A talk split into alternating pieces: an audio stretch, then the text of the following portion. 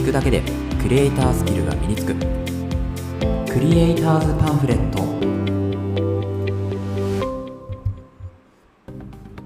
皆さんこんにちは。クリエイターズパンフレットのさくです。このラジオではクリエイターを目指すあなたを一歩前進させるコツや情報を毎日一つお届けするラジオとなっています。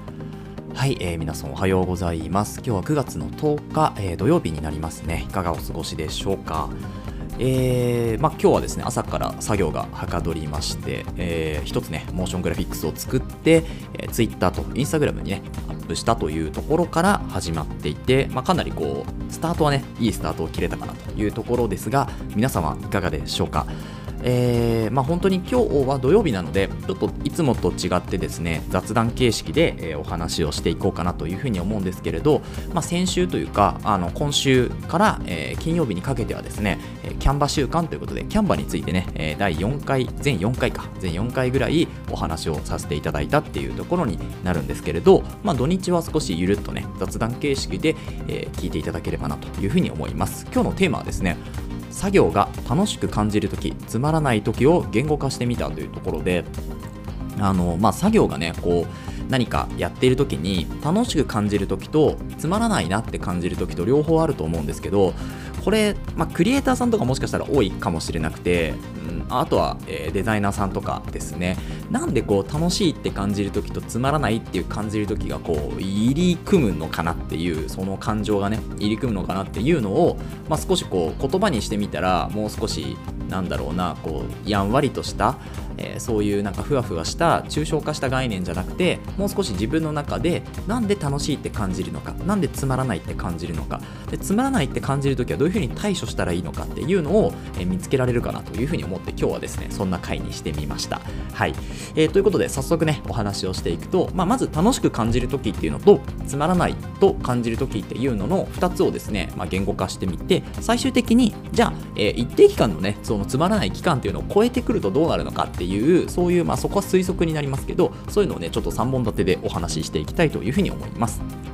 ということでまずは楽しく感じる時っていうのはどういう時なのかなというところを、えー、うまく言葉にしてみようかなと思うんですけどこの楽しく感じる時って正直あの未体験の時、うん、何もまだ体験してない時っていうのは楽しく感じるのかなって思うんですよね。うんまあ、未知の世界みたいなところですよね。そうだから例えば何かを学び始める時っていうのはすごく楽しくてワクワクしていると思うんですよ。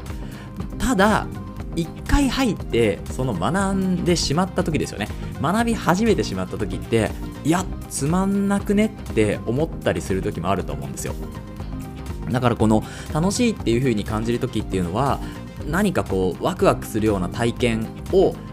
得る。だからまあ要は報酬っていうやつですよね。人で言うね。その報酬にえー、たどり着いた時ですよね。でそこからなんか自分がこうやりたいことが見つかったみたいなところはすごく楽しいと感じるんですよね、うん、で私で言うと、まあ、具体的な例だとあの Adobe のね After Effects っていうソフトを触り始めた時っていうのはえ全然わかんないってなってであここにこれがあるのかここにこれがあるのかみたいな形でこう見つけ出していくんですよね。その作業っていうのはすごい楽しいんですよ、うん。まあ、最初本当にパニクってしまいますけどね。だからもうダウンロードした時点で結構楽しかったりはしたんですよ。あソフトがダウンロードされてるみたいな。そう。でそこからソフトを実際に立ち上げてあ立ち上がった。で実際の画面を見てうわなんだ？これと。こんな画面わかんないってなってそっから、まあ、ちょっとつまらなくなる時期もあるんですけど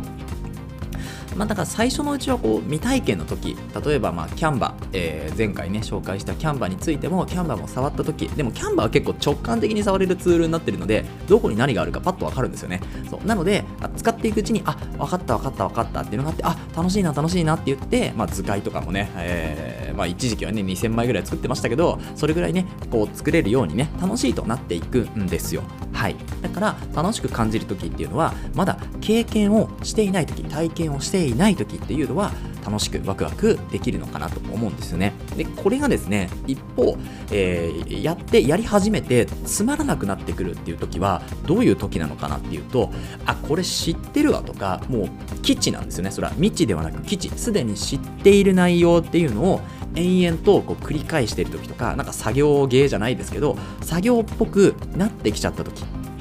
まあ、今回作業が楽しく感じるときつまらないと感じるときなんですけどもう作業が本当に自分の中で作業になってしまう。ワクワク感もないし、えー、ただ単にやっているだけ、うん、動かしているだけ。手を動かしているだけっていう時なんですよね。でこれどういう時かっていうとスキル習得の段階なんですよね。習得している今真っ只中にいる。だからつまらないっていう風になんか感じてしまいがちなんですけどこれはつまらない時ではなくスキルを積んでいる時なんですよね。そう。これはね、まあ、すごく当たり前のことかもしれないけど言語化する言葉にすることですごく大事な要素になってきますよね。だってつまらないって感じるってことはそれはなんかある種マイナスみたいないう風な捉え方をするじゃないですか。でもつまらないって感じるっていうのは刺激がないっていうだけになりますよね。例えば楽しく感じる時がワクワクしている時であればつまらないって感じるのはワクワクはしてない、うん、ワクワクはしてないけどそれはスキル習得の段階だから仕方がない部分ではあるんですよね。このつまらないまあ、要はワクワクしない段階でもスキルを習得しているんだと、うん。まあ、できない、最初はね、できないこといっぱいありますし、えー、からないこともいっぱいあるんだけど、それが、えー、つまらないっていう一括りにされるのではなく、これはスキルの習得の段階、えー、スキルをちゃんと身につけているんだと。だからワクワクしなくて当たり前なんですよね。ただそのスキルを習得して何か作品ができた時っていう時にまたワクワクするんですよ。あこんなの作れたんだと、うん、今までのこうなんか作業に感じていた時間っていうのを結果出来上がった完成したその報酬を与えられることによって見ることによってあこれを作ってたんだと。いやこれは今までつまんなかったけどでもこの作品を見たらもうちょっとやってみようかなって思えたその繰り返しなんですよね、うん、だからこのつまらないっていう時はもう本当にスキル習得自分が何か覚えようとしている何かを学ぼうとしている何かを身につけようとしているっていうところのもうステップなんですよね。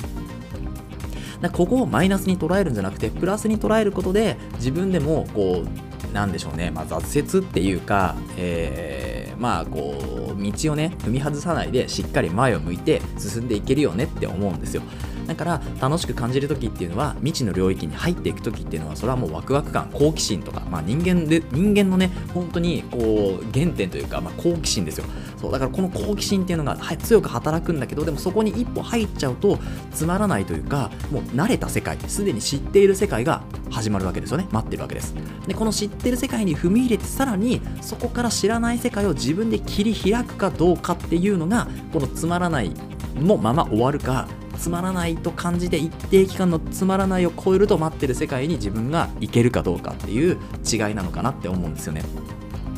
はい、なので、まあ、本当に最初は楽しく感じるけどやっぱデザインとかもね本当に原理原則とかだとまあねあのー、反復、えー、整列とか、えー、対比とかって言っていやこんなの分かってるよって思うんですよ。最初は。思うんですけどそれを実際に自分で作ってみた時にあ全然うまくいかないなとかっていうところが出てくるんですよね。絶対出てくるんですよ。でその時にどうやったらうまくいくんだろうなっていうのをもうひとひねりして考えた先にあ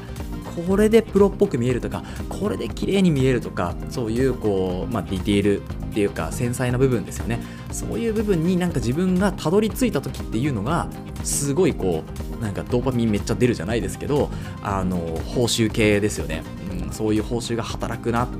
うん、っていう気がするんですよね。なのであのやっぱりクリエイターさんってすごく孤独な戦いというか、うんまあ、コミュニティとかにね属してる人はまだあれかもしれないですけど、まあ、私はあんまりコミュニティこう属さないというか、うん、一人でね黙々と作業していたいタイプなのでまあ、そういう人っていうのはなかなかねこう結果も出ないしあの周りからねあすごいですねって言ってくれることもないし、うん、なんですけどやっぱりこううん仲間と一緒に何かを作り上げてもしくは、えー、仲間に認められて、えー、上がっていく人もいればこの何て言うんでしょうね。個人でコツコツやっていて自分一人で勝手に何かを気づいた時っていうその快感たるや凄まじいものがありますよね。これ共感していただける方いるとすごい嬉しいんですけど自分で全然わかんないってなっててでも試行錯誤していろいろ結果調べてでもそれでなんとか作った作品ですごくうまくいった時っていうのはもうなんかなんでしょうね。誰かに共有したいけどでも自分で独り占めしていたいみたいなそういうこう達成感がなんかあるんですよね。なので、あのー作業がね、本当に楽しく感じる時っていうのは、本当に最初の一歩目、もう一歩も入ってないぐらいですね、扉を開ける瞬間、触る瞬間ぐらいですね、そこからはつまらないっていう風に感じやすい、うん、でそのつまらないっていう一括りにしないで、なんでつまらないのか、それはスキルを習得してる段階だからなんですよ、覚えている段階、学んでる段階だから、つまらないっていう風に感じてしまいがちなんですけど、ここを突破できるか否かっていうところですね。うん、なんかつまんないなっていうのは、それはなんかやっぱりな何もできないからでしょうね、やっぱり最初はね。なんですけど、それがね、1個、2個、3個ってできることが増えてくると、それがどんどんどんどん新しい扉を開いてくれるんですよ。なので、そのつまらないっていう風に感じている、その薄いフィルムをちょっとだけ剥がしてみるっていうそういう勇気みたいなところは必要なのかなと思いました。はい。なんかまとまりがないかもしれないですけど、まあ、土曜日はこういう雑談形式土日ですね。主にあの雑談形式でゆるっと聞いていただけるといいかなというふうに思います。かなり熱が入っちゃいますけどね。はい。ということで、えーこのラジオではですねこういった形でクリエイターに必要なことだったりあとはテクノロジーの情報やニュース記事作業効率を上げるコツサイトツールなんかを中心に紹介をしております。リスナーさんと一緒に一流クリエイターを目指すラジオにしていきますので共感いただいた方はぜひフォローの方お願いします。それではまた明日お会いしましょう。ご清聴ありがとうございました。